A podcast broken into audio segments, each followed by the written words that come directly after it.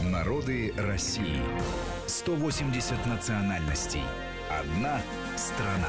Здравствуйте, уважаемые слушатели. В студии Вести эф эм Марат Сафаров и Гия Саралидзе. Это наш проект «Народы России». Марат, приветствую. Здравствуйте.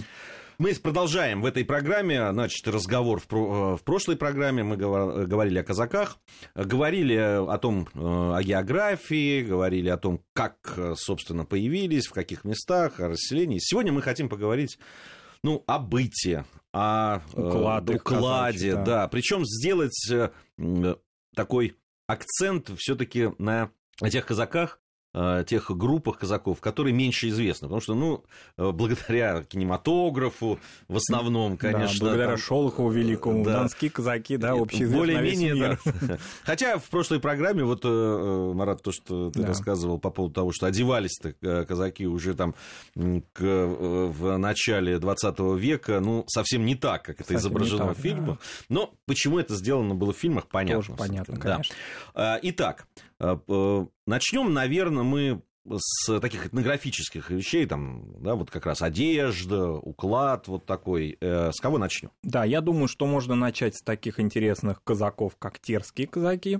О них освещение такое в литературе и в этнографии гораздо меньшей степени, чем у их соседей, чем соседям повезло, да, кубанским или донским казакам, о которых не только, да, в художественной литературе, но и этнографы а, любили очень а, вот этот вот ну, такой мужественный уклад а, кубанского и донского войска, и часто дальше туда уже на восток, к Кавказу не шли, полагая, что вот уже айкумена такая казачья завершается. А она только начиналась, потому что вдоль реки Терек, благодаря чему-то они и получили свое название.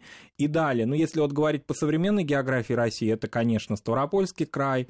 Здесь теперь, прежде всего, центр терского казачества. Вот с течением времени он как бы так менялся, перемещался. Это северные районы Чеченской Республики, это определенные районы очень небольшой, но все-таки интересной многонациональной Ингушетии, это Северная, Северная Осетия, прежде всего, вокруг Моздока, ну, частично и Дагестан, например, Кизляр. Вот примерно эта территория, ну, с некоторыми такими заходами-выходами, конечно, есть и Кабардино-Балкария частично и так далее, но вот такой ареал центральный терского казачества именно в этих регионах Российской Федерации расположены сейчас, Ставрополье является его, Ставрополье является его центром. Это, конечно, казаки интересны тем, что но все казаки вступали в отношения различные культурные и конфликтные, и добрососедские с народами, которые их окружали. Но терские особенно. Вот этот вот облик, это черкеска, этот уклад весь, эта кухня, которая в значительной мере так перемешалась, она стала славянско-горская. Наверное, терские казаки наиболее в этом смысле преуспели во взаимоотношениях.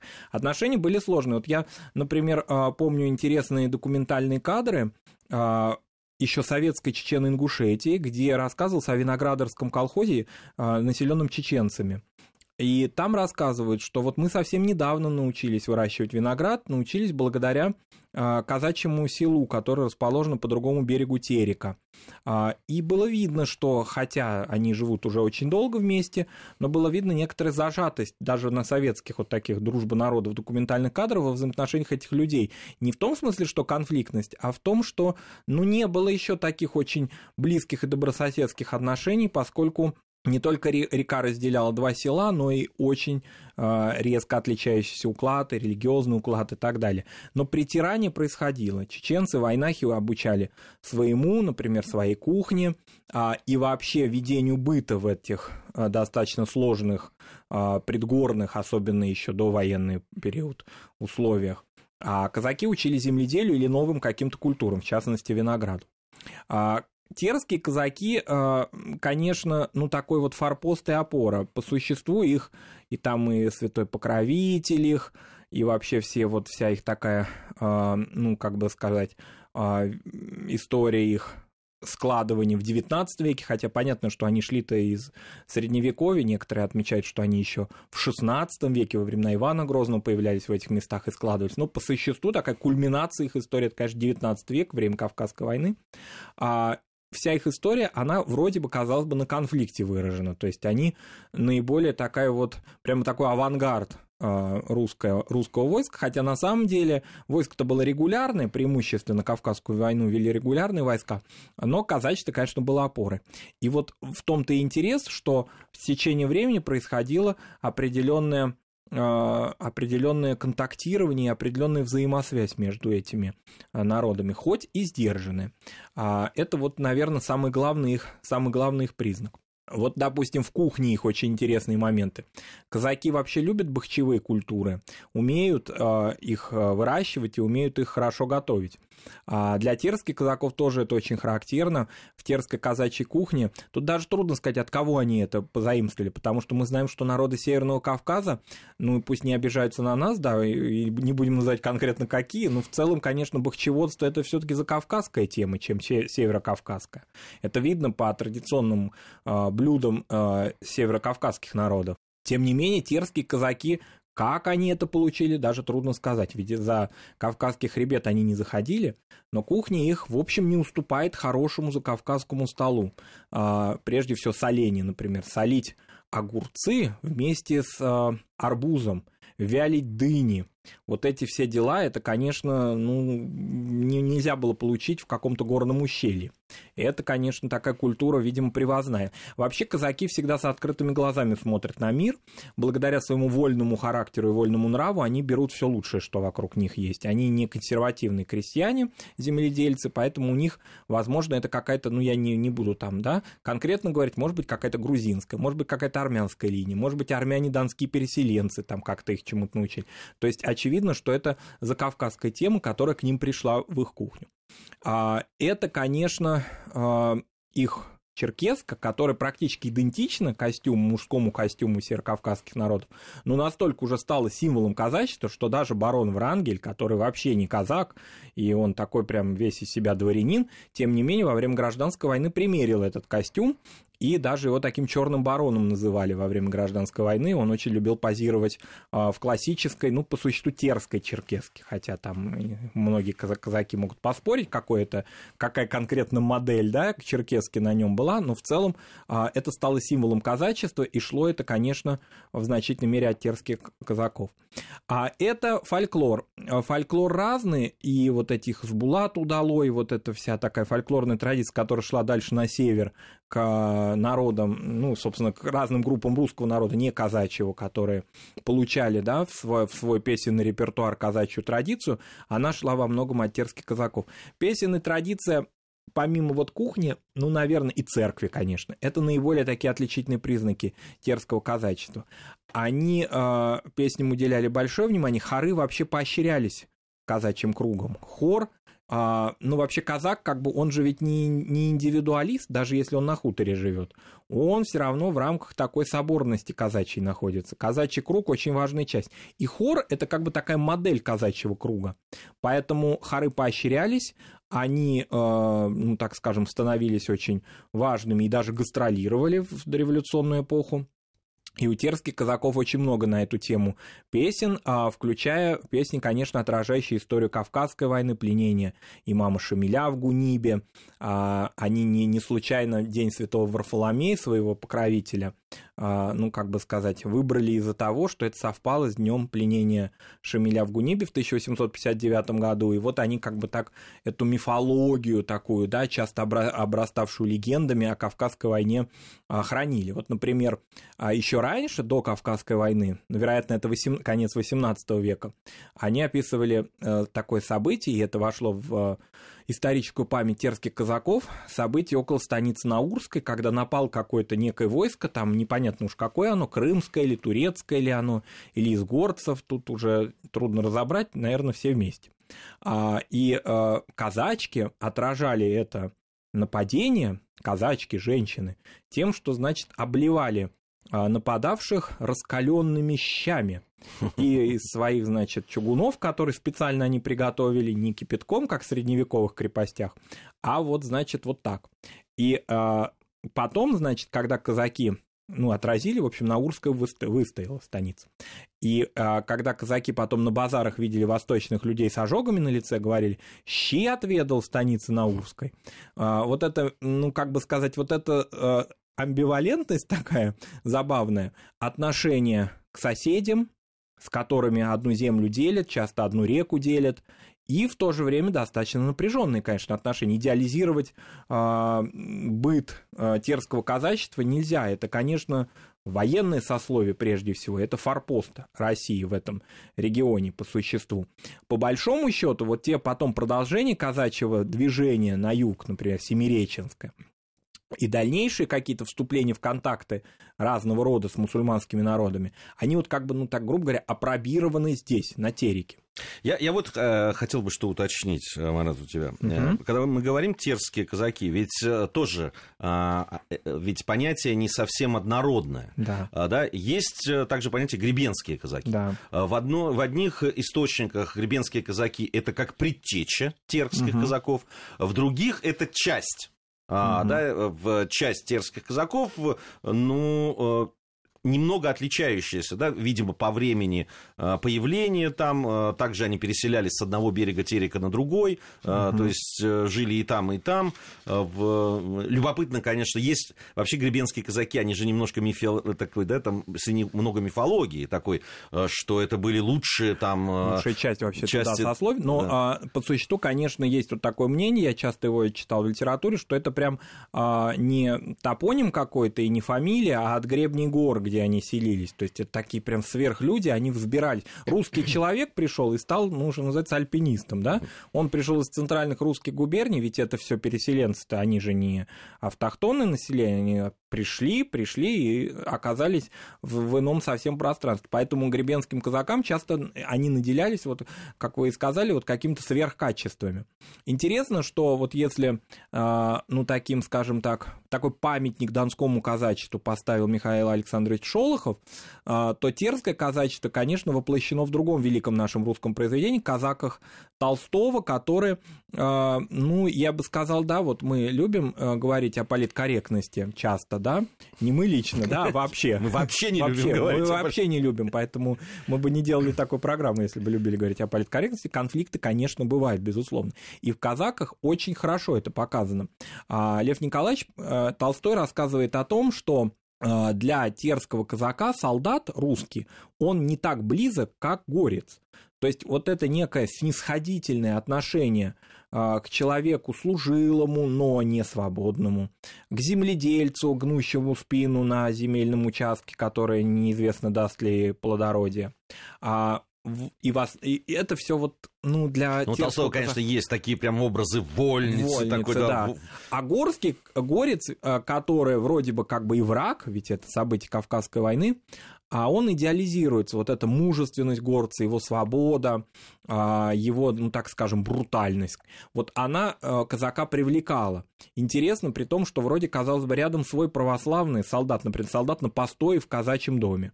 Ну, как-то это все так. А вот горец, живущий на другом берегу, который могущий обстрелять, собственно, эту казачью станицу, все равно он наделяется каким-то качеством. Также к отношению к врагу не случайно казаки, при всем том, что вот это пленение Шамиля очень огромное значение в их фольклоре имеет, они каких-то конкретных таких претензий-то к нему не предъявляют. То есть он у них не, не варвар, он у них достойный противник. Конечно, хорошо, что это произведение Толстого, во-первых, не просто известно, но и хорошо экранизировано. Еще одно такое нашим слушателям воспоминание, да, напомнить о кинематографе казачества, о фильме, где блистательная Зинаида Кириенко в одной из главных ролей снимается, снялась. Это замечательный фильм и очень, на мой взгляд, аутентичный. Вот он-то как раз не бежал за какими-то... Создатели этого фильма и актеры не бежали за какой-то экзотикой и очень хорошо показали именно быт терского казачества, то есть казачества наиболее приближенного к Северному Кавказу.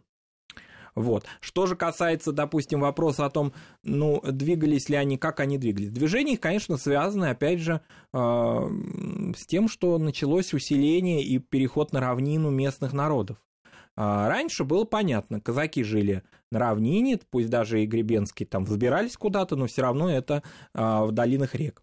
А горцы, собственно, горцы. Э, в двадцатом веке все перемешалось. После трагических всех событий середины двадцатого века возвращавшиеся из депортации, например, в Айнахе, они расселялись преимущественно уже в долинах. И изменялась, конечно, конфигурация расселения казаков. В частности, это происходило в Чечено-Ингушетии и частично в Северной Осетии тоже, поэтому и в Дагестане, поэтому да, очень многие... И не безболезненно это проходило. Не безболезненно, да, причем еще тогда, например, в конце пятидесятых да, годов. Да, да, да. А, Те же щас... события в Грозном. В Грозном, да, и поэтому, конечно, вот когда вот начали мы говорить об этом кадрах документального фильма, да, чечено-ингушского телевидения старого, да, восьмидесятых годов, вот чувствуется определенно не то чтобы недоверие, но то, что это, конечно, не друзья, это соседи, не воюющие друг с другом, но пока еще плохо знающие друг друга.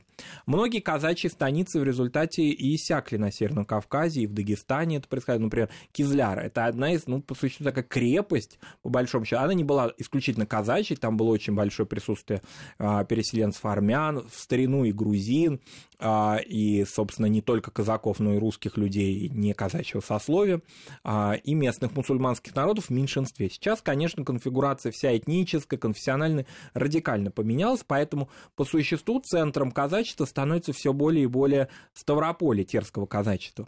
Но, тем не менее, станицы сохраняются, возрождаются православные церкви, я имею в виду в национальных республиках. Есть все-таки определенные, да, какой-то, какой-то э, такой, нельзя сказать, что там э, история казачества закрылась полностью, да, за, за, перевернулась эта страница. Нет. Э, и после всех событий девяностых годов все-таки определенное возрождение происходит. Но отток, который произошел, он во многих местах был необратимый. Некоторые такие старые казачьи поселения, они, конечно, ну, допустим, там была такая знаменитая казачья станица Слепцовская. Многие станицы назывались или именами атамана, фамилиями, или какими-то вот событиями, которые там происходили военного характера. Но вот ее история говорит о том, что, ну, практически, да, стало иссякать местное казачье население в течение даже двадцатого века. Плюс еще мы вспомним расказачивание, ведь не только национальные какие-то трения и конфликты. И политика государства советского в ранний период, довоенная, конечно, нанесла особый ущерб донским и кубанским, как более в этом смысле зажиточным и как более активно участвовавшим в белом движении.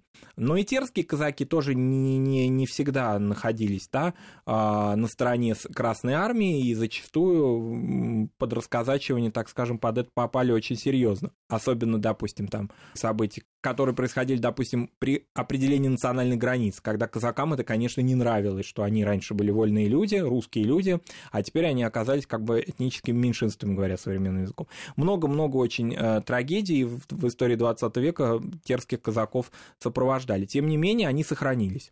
И в Ставропольском крае э, это не...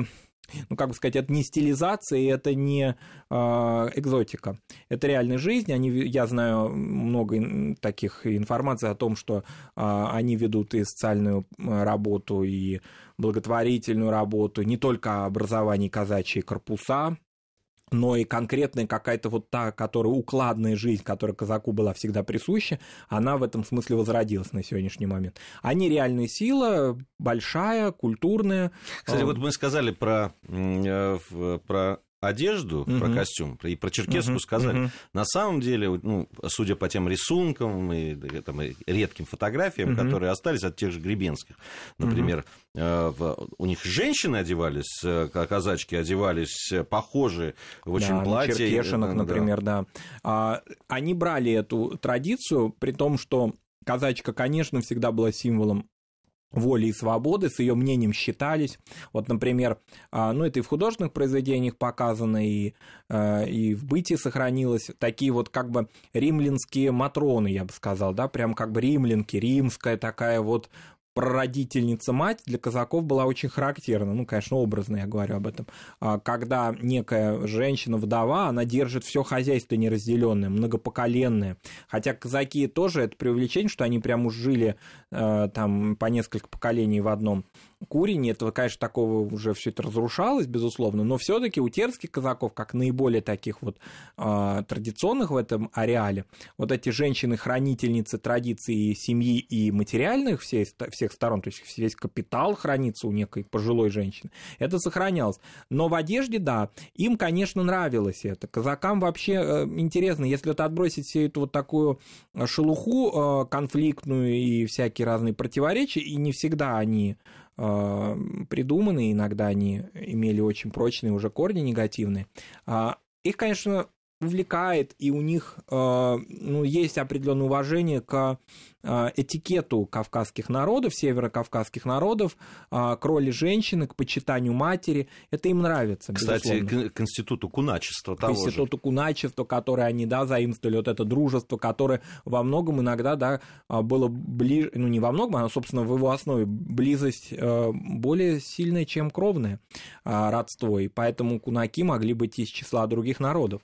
Мы не, не, не идеализируем ситуацию, но действительно черкес или чеченец мог быть другом казака ближе, чем его брат.